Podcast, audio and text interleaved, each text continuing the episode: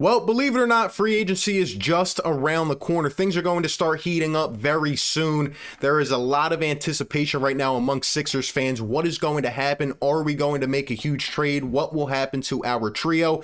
Daryl Morey has a lot of business to take care of, but another area that this team must certainly improve upon is the bench. They did not come up big when they needed to. And today we are going to take a look at a potential free agent shooter who I believe could come in and have an immediate impact impact off the second unit. Let's talk about it. Perfect. Perfect. Perfect.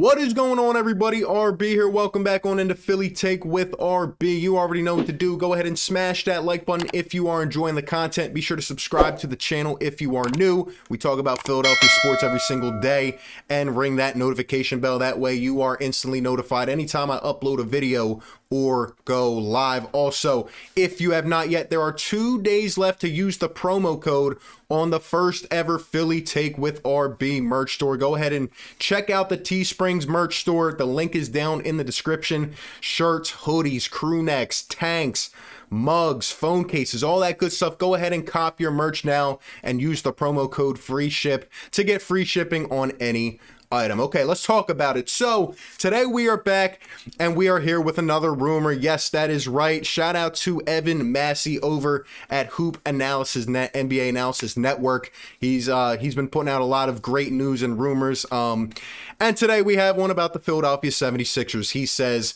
Per a league source, the Philadelphia 76ers are expected to pursue Doug McDermott in free agency. Now, you guys know how I feel about the bench. They really did not get it done right, whether it was the likes of Furkan Korkmaz or Shake Milton, who, you know, didn't uh, contribute as much as he did earlier in the season, right? A lot of people have been, you know, in, in terms of clinging on to these players, a lot of people have just been kind of giving them a pass over the last couple years. And in reality, our bench has never been good enough. We need a consistent scorer. We need some more consistent shooters, and we may even we may even need another consistent big man to come in off the bench because even though Dwight Howard had a nice impact and he was a great veteran for this team, let's be honest, Dwight Howard is not good at scoring the ball. And and I feel like overall, in totality on this team, we need a lot more scoring in a lot of areas. So today, Doug McDermott is the target. Now, Doug McDermott has been in the league for seven seasons. He was a first round pick, 11th overall back in 2014. If you followed this guy's college career, Doug McDermott set all kinds of records at Creighton. I mean, he is an absolute sniper. Um, and he was really touted as probably being one of the next um, big shooters in the NBA for a long time to come. Now, when you look at his NBA career, in seven seasons, he has bounced around to five different teams. His career has really never lived up to the hype, but let's be honest, uh, there were a lot of big expectations to meet. But I've always liked Doug McDermott's game. I think he's a nice player in terms of knowing his role and coming in. Um, and he's going to literally do the one thing that you probably known for, and that's knock down shots, right? One thing I've noticed as he's getting later on into his career, as he's 29 years old right now, it seems like he continues to get better. And that's sometimes what we see in terms of seasoned vets, right? They start to find their role. Maybe they don't always live up to what everybody thought they were going to be, but then they come in and realize, okay, this is what I do well. This is what I'm going to contribute to a team. And uh, it, it just seems like he's getting more and more comfortable. He spent the last three seasons with the Indiana Pacers. This last season was his best. He averaged 13.6 points a game. That was up from 10.3 the previous year and up from 7.3 the previous year. So you can obviously see he is getting better each year. And in three of the last four seasons, Doug McDermott has shot above 40% from behind the arc, coming in at 42.6% in 2017, 40.8% in 2018, 43.5%, which was his career high in 2019, and then he finished at 38.8% this past season. Doug McDermott is going to do exactly that. Now, in terms of rebounding the ball, even though he was a decent rebounder in college, um, that's kind of fallen off, and he's strictly just a shooter here in the NBA. Um, and that's kind of been the mark on him, right? He, you know, on defense, he can be a liability in terms of rebounding the ball. He doesn't really give you much else than that. But I will be honest, in terms of watching some of the tape on Doug McDermott, he is getting a bit better in shooting uh, inside the arc as well. He's kind of finding his spots on the floor. I wouldn't really say he can pull it up off the dribble that well, but he is trying to improve that part of his game. But he's going to be exactly what I think the Sixers need, which is a certified sniper. That's what I call him. Dougie McBuckets is a certified sniper. Um, there's a reason they gave him the name McBuckets coming out of college because this guy can literally shoot lights out, okay?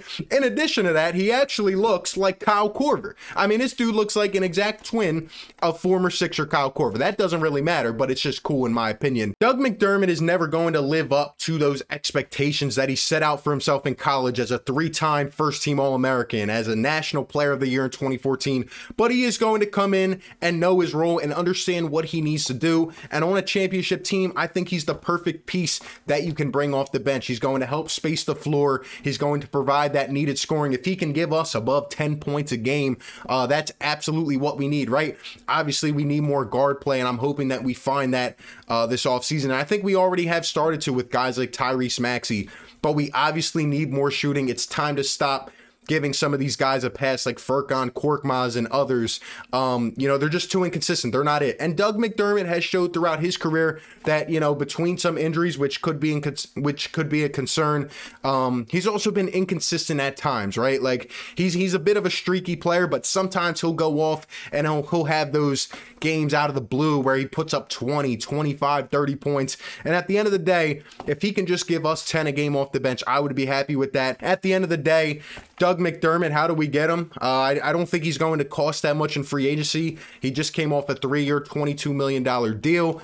Um, obviously, his scoring is getting better, so he may make you know upwards of maybe eight to ten million a year, maybe even less. Who knows what a team is willing to barge on for Doug McDermott? I think a lot of teams are going to be interested, but I think the Sixers need to make the call right away. They need to make a deal for Doug McDermott. In fact, they may even be able to use the mid-level exception to get it done um, somewhere in that price range. Right?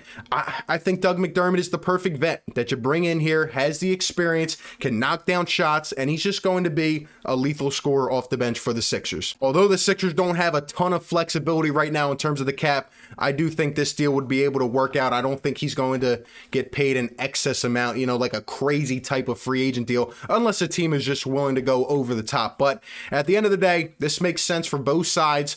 Doug McDermott comes in, he'll get a good amount of minutes in a Doc Rivers system, and the Sixers need shooting to help take us to the next level. We need that sufficient bench scoring. At the end of the day, we will see what happens. I think this is a perfect match, but I want to hear from you. Let me know down below in the comments section. What do you think about this potential signing? Would it be a good fit for Philadelphia?